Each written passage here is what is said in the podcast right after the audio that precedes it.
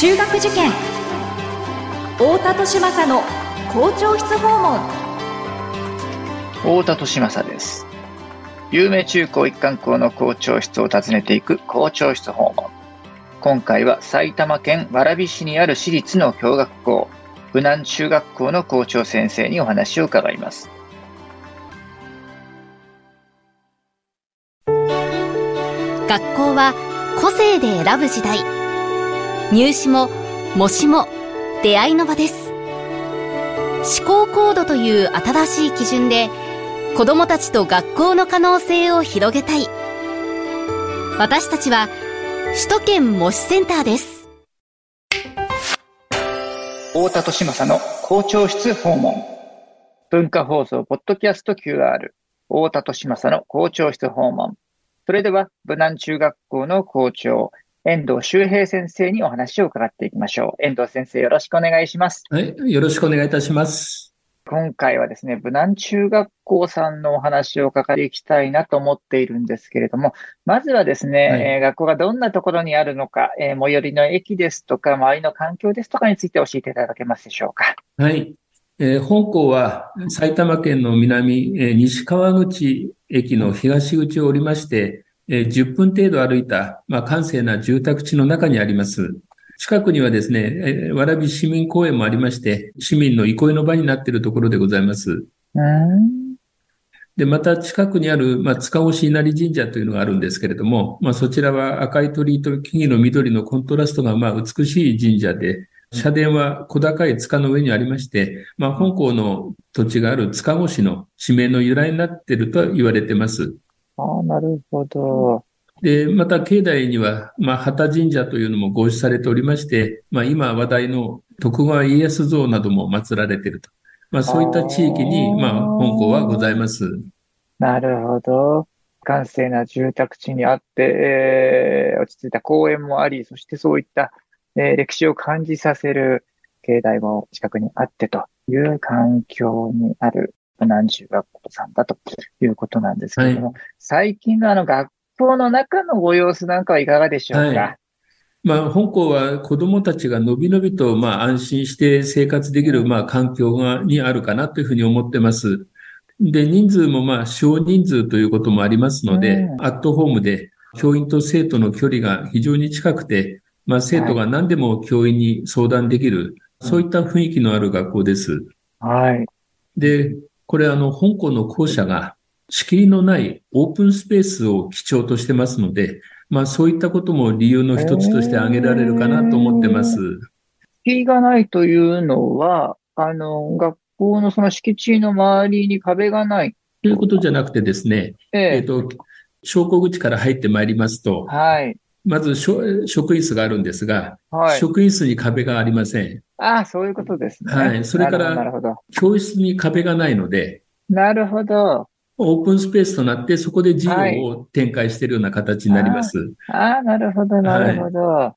い。ですから、生徒たちも、まあ、教員と距離が近いので、もうどんどん質問して、まあ、勉強をすることができるという、はい、そういう雰囲気にあります。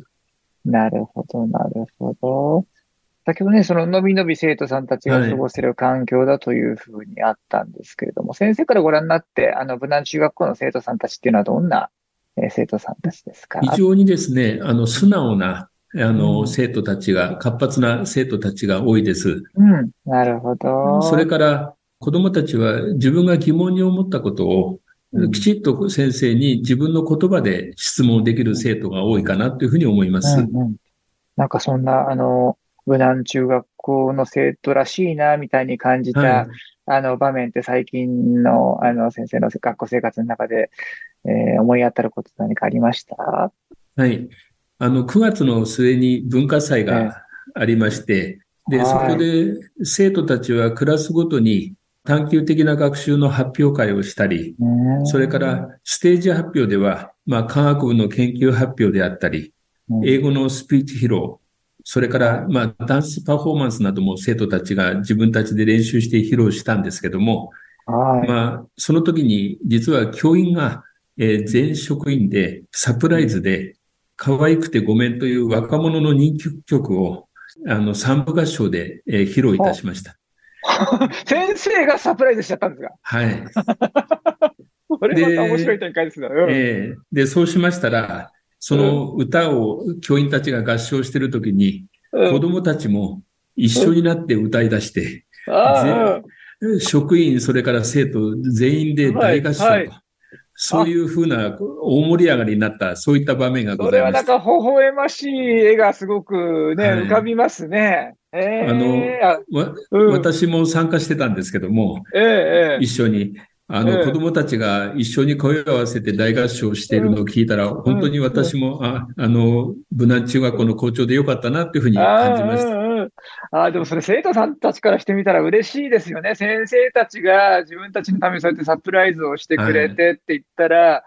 それはじゃあ俺たちも一緒にやっちゃおうって、ね、先生たちも僕たちもみんな仲間だみたいな気分になりますよね。そうですね。うん。あの、教員も文化祭の準備を生徒がしている後に、放課後遅くまで残って、あはい夜にこっそりと練習をしていましたので、微笑ましい。はい。まあ、こういうふうに、まあ、香港では教員と生徒が一体となって、こう、うん学校生活を盛り上げようと。まあ、はいそういう雰囲気があるのではないかなというふうに校長として思っております。ああ、それがすごく伝わってくるエエピソードでしたね、今のね。あーすごくいいお話だと思います。ありがとうございます。いいえ。まあね、そういったその、まあ、アットホームだということもね、えーあるようなんですけれども、その、まあ、先生たちと、えー生徒さんの距離が近いっていうね、ことがよく伝わってくるエピソード、えーだったかと思うんですけれども、まあ、そういった、あの、甲府の学校はですね、どのようにできてきたのか、どのような創立者がどのような問題意識を持って作ったのか、えーどのような歴史を経て現在に至るのか、えーそういったバックグラウンドも伺っていってよろしいでしょうか。はい。えー香港は実は61年前に、まあ、中高一貫の男子校として設立されたんですけれども、中学校の方は、まあ、10年程度で一度募集を停止しておりました。ああ、そうですか。はい。で、しかしながら、まあ、長年中学校の最高というのが本学園の悲願でしたので、うん。まあ、11年前に高校が50周年の際に、まあ、中学校を新たに開校いたしました。で、本校はもともと本学園は元川口市長の大野元義さんをはじめとする、はい、はい。川口市、蕨市の特殊化の方々が、まあ、地元に私立高校を設立して、都内に出なくてもいいようにと、地元と深い密着がであってできた学校でございます。ああ、そういうことですか。なるほど。で、香港の見学の精神が、まあ、自主、自立、自学、共同と言いまして、で、はい。まあ、中学校は、まあ、11年前に開校以来ですね、グローバル人材の育成を柱に、まあ、教育活動を展開しておりましたけれども、はい。うん。まあ、ちょっとコロナ禍がありましたので、この、え中断しておりました。で、それを今年度からグローバルリスタートと位置づけまして、中学校2年のアジア研修とか、まあ、高校1年のアメリカ研修を再開させて、新しく、また、英会話プログラム、無難イノベーションなどを開発したり、新たなスタートを切っております。で、また、埼玉大学のステム教育センターとの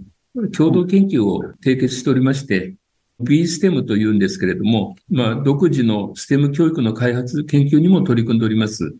で、具体的には、プログラミングの他に、まあ、主体的な問題か解決型の学習や、教科横断的な学びの獲得を目指した取り組みを進めたりしています。はい。で、この他開校以来、理科、社会科、美術等のあ各種フィールドワーク、これを重視しておりまして、その他にも能とか文楽、歌舞伎等の、まあ、古典芸能の学習を通しまして、探究型の学習とか、それからまあ教養を身につけられる、そういった学習にも積極的に取り組んでいる学校でございます。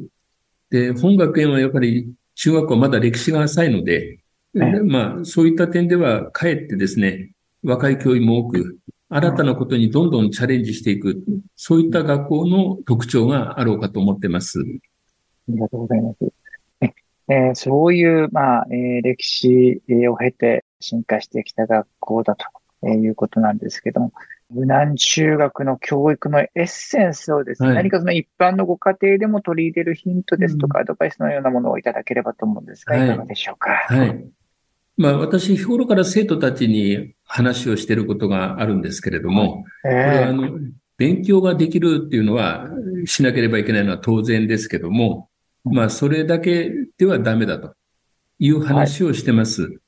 うんで、やはり明るく爽やかな挨拶をすること。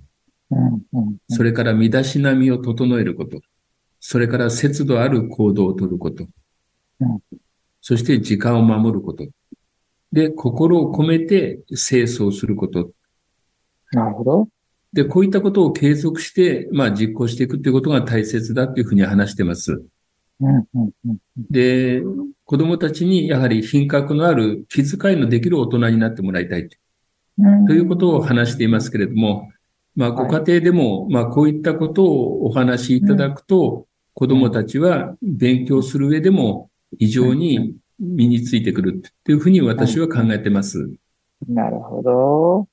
ね、あの、まあ、挨拶、身だしなみ、それから節度ある行動、時間を守る、えーそして、えー心を込めて清掃ということでね、あの、すごく人格者の鏡というか、こうあれあれたらいいなっていうふうにうん私なんかも思うわけですけども、はい。これをやっぱりその、中学生という、まあ、多感な、えーそれこそその、えー大人の価値観に抗いたくなってしまう、抗わずにはいられないような、うん。そんな、あの、時期にいるお子さんたちに対して、まあ、その、親がこういうことをメッセージすると、ちょっとその、煙たがられると言いますかですね。はい。あ、また同じことを綺麗事言ってやれゃ、うんみたいな、うん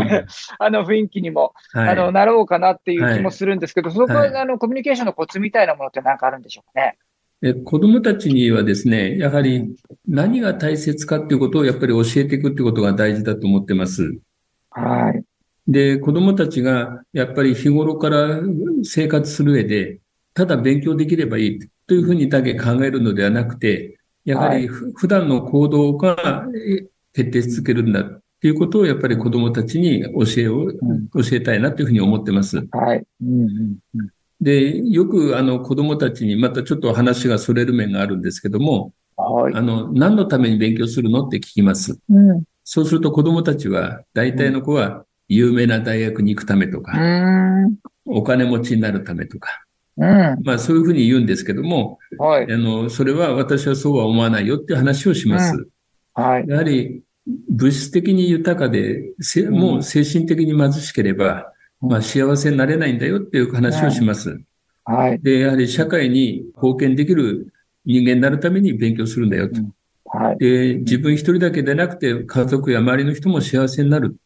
これが大切なんだよって話を子供たちにします。はい。で、そういうふうな話をする中で、やはりそのために人と人とが接して暮らしていくんだから、うん。爽やかな挨拶をしてコミュニケーションを取ったり、やっぱり身だしなみを整えたり、うん。そういったことを時間を守って人と接すること、そして自分の周りをきちっと心を込めて清掃したりするこういったことが世の中では大切になるんだよって話と子供たちにすると、うん子供たちは理解して行動してくれるかなと思ってます。なるほど。ね、先ほどあの5つぐらいのポイント挙げていただきましたけども、まあ、これいずれもあれですよね。その、自分だけではなくて、その相手が心地いいように、そうですね。えー自分を、えー立し、あるいはその環境を整えっていう、そういったメッセージだということですはい、ね。はい。はい、ありがとうございます。えあの、あと、よく保護者の方に私は話をすることなんですけども、はい。あの、お子様にはハードルが多いほど人間的に成長しますよっていう話をさせていただいてます。なるほど。はい。で、最近の傾向としてですね、やはり子供たちが何か困難な場面や、いろんな場面に遭遇するとですね、はい。周りの大人たちがハードルを下げようとしたり、それから子供たちの前からハードルを取り除いてやったりとか、うん。負担を軽減しようとするようなことがやはり多くあります。うん。はい。で、私はざ教員にも、あの、保護者の方にも言ってるんですけども、まあ、保護者と教員が協力して、お子様たちがハードルを乗り越えられる力をつけていく。これが子供たちに大切なんじゃないかな、うんというふうに思ってます。はいですから、受験もそうですけども、まあ、様々な学校での活動、それから人間関係、クラブ活動、そういったものも一つ一つ、まあ、ハードルだと思うんですけども、はい。そういったのをやはり乗り越えてやれるために、うん大人が何ができるか、はいそれを保護者と協力して考えていきたいなって校長としては思ってます。はい。で、まあ、まあ、そのハードルというのが、まあ、お子様とかのご本人のまあ、成長のための機会になるんじゃないかなっていうふうに思っているということを保護者の方には伝えております。うん、なるほど。あの、ハードルを前にして、そのお子さん自身がその尻込みしちゃうみたいな時っていうのも当然あるかと思うんですけども、えー、そういう時に、その大人、えー、特にまあ親の立場では、どういう、えー、スタンスで子供に接すればよろしいでしょうかね。はいやっぱり子供を認めてあげるっていうことだと思います。うんうん、子供の良いところを見つけて、その子供の良いところを認めて、そして成長を促してあげるというか、励ましていくということが大事になろうかと思います。そうすると、ハードルを、あの、飛び越えようとする勇気が湧いてくるということですかね。はい。やはり自分がやはり自信がなくて尻込みする場合もありますし、あとはやっぱり避けて通りたいっていうのは、これは誰でも思うことですので、でそうじゃなくて、それを乗り越えたところに、一歩人間的な成長があるんだよっていうのを子供たちに伝わるようにしてあげることが大事かなと思います。校長室訪問。今回は武南中学校の校長、遠藤修平先生にお話を伺いました。遠藤先生、ありがとうございました。どうもありがとうございました。